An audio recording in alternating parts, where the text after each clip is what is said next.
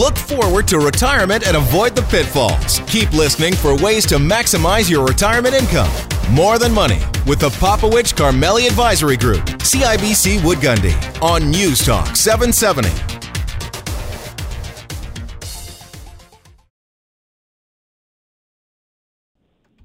Welcome back. You're here with Dave and Faisal on News Talk 770 and More Than Money, and we're talking uh, we're talking bonds, global bonds, fixed income. Ow! Yo. Exciting. That is exciting. I'm, I'm glad you're getting on board. I'm That's getting on awesome. I'm getting there. DJ Faisal is going to start making it rain over there about bonds. I like it. Um, okay, we got Chuck Tomes with us. He's a trader at Manulife Asset Management, a key member of the team that's responsible for strategic uh, income trading. And Chuck, you gave us, I think, a pretty good background, uh, a little bit of background about uh, 2017, how it shaped up, uh, some of the surprises. And a little bit about uh, the fact that the, the bond market is global and there are places that you can go either to hide in the times of being defensive or pursue opportunities. I think you did a good job of explaining that. I'm interested um, to, continue, to continue the conversation here from a portfolio management perspective because one of the concerns that uh, the people we talk to um, in in Calgary all the time is this rising interest rate environment. That must mean that you should have no bonds in your portfolio because that asset class just simply isn't going to work. I'd like you just to maybe address that from a from a portfolio discipline perspective about where fixed income fits in a portfolio, and then we'll address this issue about what what can we expect. Absolutely. And when you think about fixed income and what role does it play in an overall asset allocation for our portfolio, it hasn't changed than it was historically. Historically, it's always been the part of the allocation that is really that volatility dampener that you can count on, and what it should be is still going forward that you can count on to produce a consistent return profile with a lot less volatility than the equity side. Now, when we were talking about earlier, also people reaching for yield or not understanding the risks that are associated with going out to try to get that yield we fully are of the mindset that people, if they want to take risk, take it on the equity side of their allocation because the upside is much greater.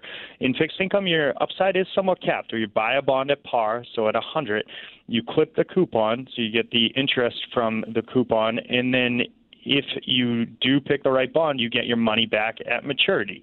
Uh, as you mentioned earlier, the downside risk is asymmetric, where a bond, if it does default, it quickly goes from 100 cents on the dollar to the historical average is 40 cents on the dollar very quickly. Um, when we think about what we want going forward, is still to have an overall asset allocation for our portfolio that still provides that consistent return profile that if there is a risk off environment on the equity side of the allocation, they can still rely on our fixed income allocation to provide that volatility dampening effect and produce a consistent return profile with fixed income like volatility. So, volatility that is still um, like what they've historically seen in fixed income. So that's kind of what we feel people need to look for for their fixed income allocation. the role it plays, it still is that that portion of the allocation people can count on if there is a risk off type of environment, which there are plenty of risks uh, in the global economy right now as to why that type of allocation is still important. Hey Faisal, you're you're you're an equity guy. I mean, uh, you're, I dabble. you're, I dabble. you're the growth guy on our team, and right? Uh, you got the guts for this. I'm a little more chicken than you are. So, t- you know, maybe give us a sense of in the equity markets when we talk about volatility, right? What what does that mean?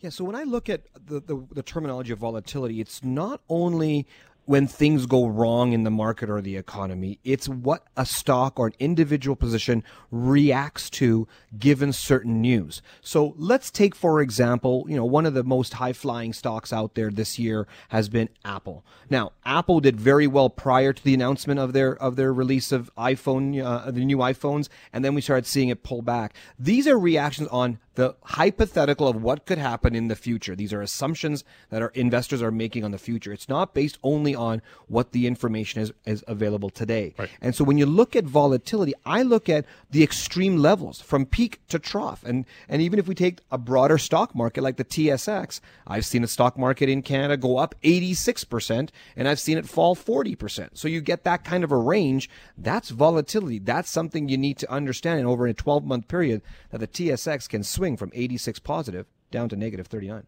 Yeah, so it is the depth of that fall. Now, um, Chuck, I want to go back to you because the, the second part of the question that we always get in people's, you know, uh, investors' concerns is that you can't make any money in bonds, right? So the, we've got a rising interest rate environment, and everybody knows that as interest rates go up, bonds go down, right? Why isn't it that simple? So it's not that simple because there are fixed income securities the easiest way. If there are some fixed income securities that do well in a rising rate environment, so they could be securities that have structures where they're fixed to floating pay, step up coupon. Uh, so they have optionality around interest rates. Right. So the easiest one people always point to are bank loans. So bank loans they pay a set rate over uh, LIBOR. So looking at if you are, are in a rising rate environment, those bonds will do well. Um, same with step up coupons. So they're the better of the stated coupon or LIBOR plus X amount of basis points. So, uh, you know, in the, a sensitivity to interest rates that if things go up, they both do better.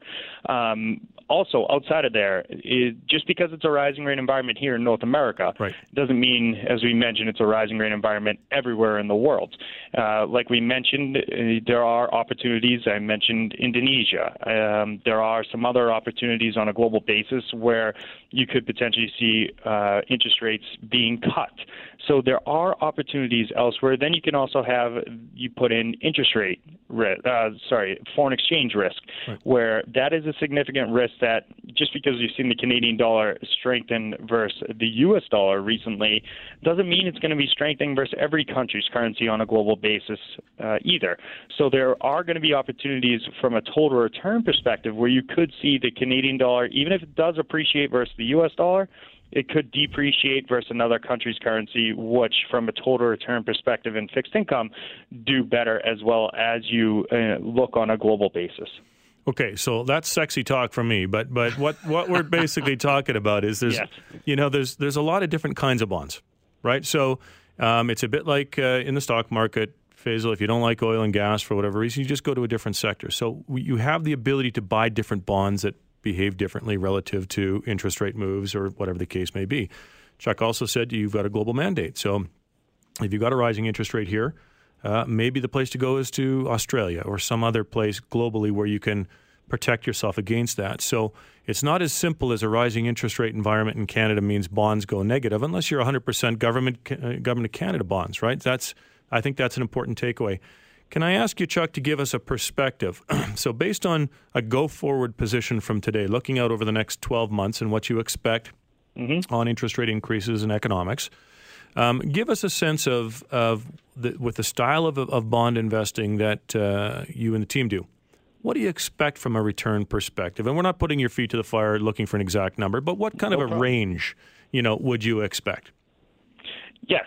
So when we think about our overall allocation, we think about the environment we're in today, and with our extreme focus on capital preservation first and total return second. That's the way we've always run this strategy, yep. and we want to minimize drawdowns. But we have a defensive posture on the portfolio that we want to protect against this interest rate risk. We also want to be sensitive to the risks that are out in the global fixed income universe as a whole.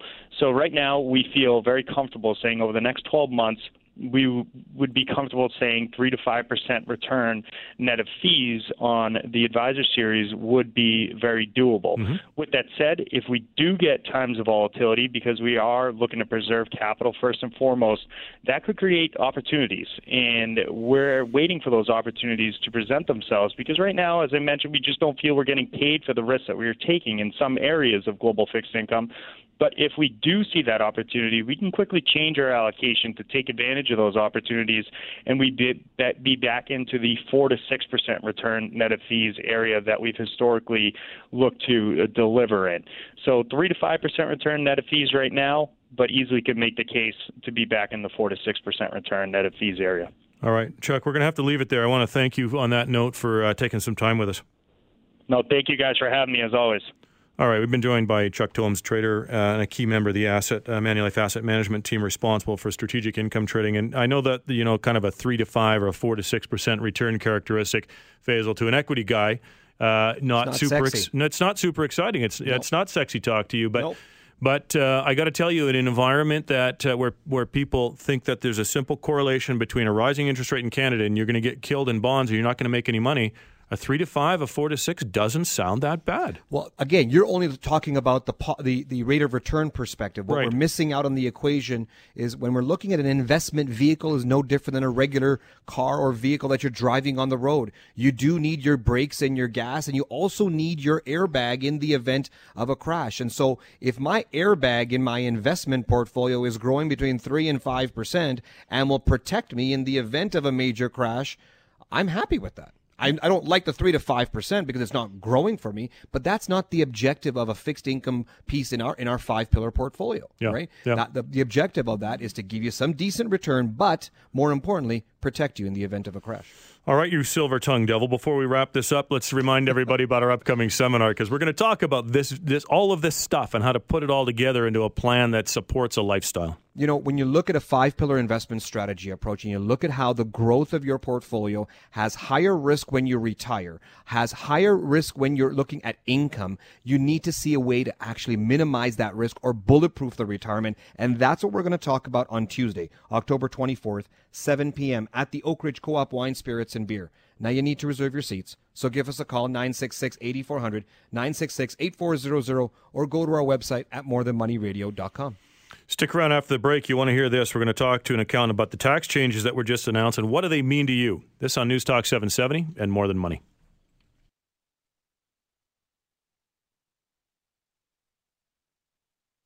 David Popowich and Faisal Karmali are portfolio managers and investment advisors with CIBC Woodgundy in Calgary. The views of David Popowich and Faisal Karmali do not necessarily reflect those of CIBC World Markets Inc. Clients are advised to seek advice regarding their particular circumstances from their personal tax and legal advisors. If you are currently a CIBC Woodgundy client, please contact your investment advisor. CIBC Woodgundy is a division of CIBC World Markets Inc., a subsidiary of CIBC and a member of the Canadian Investor Protection Fund and Investment Industry Regulatory Organization of Canada.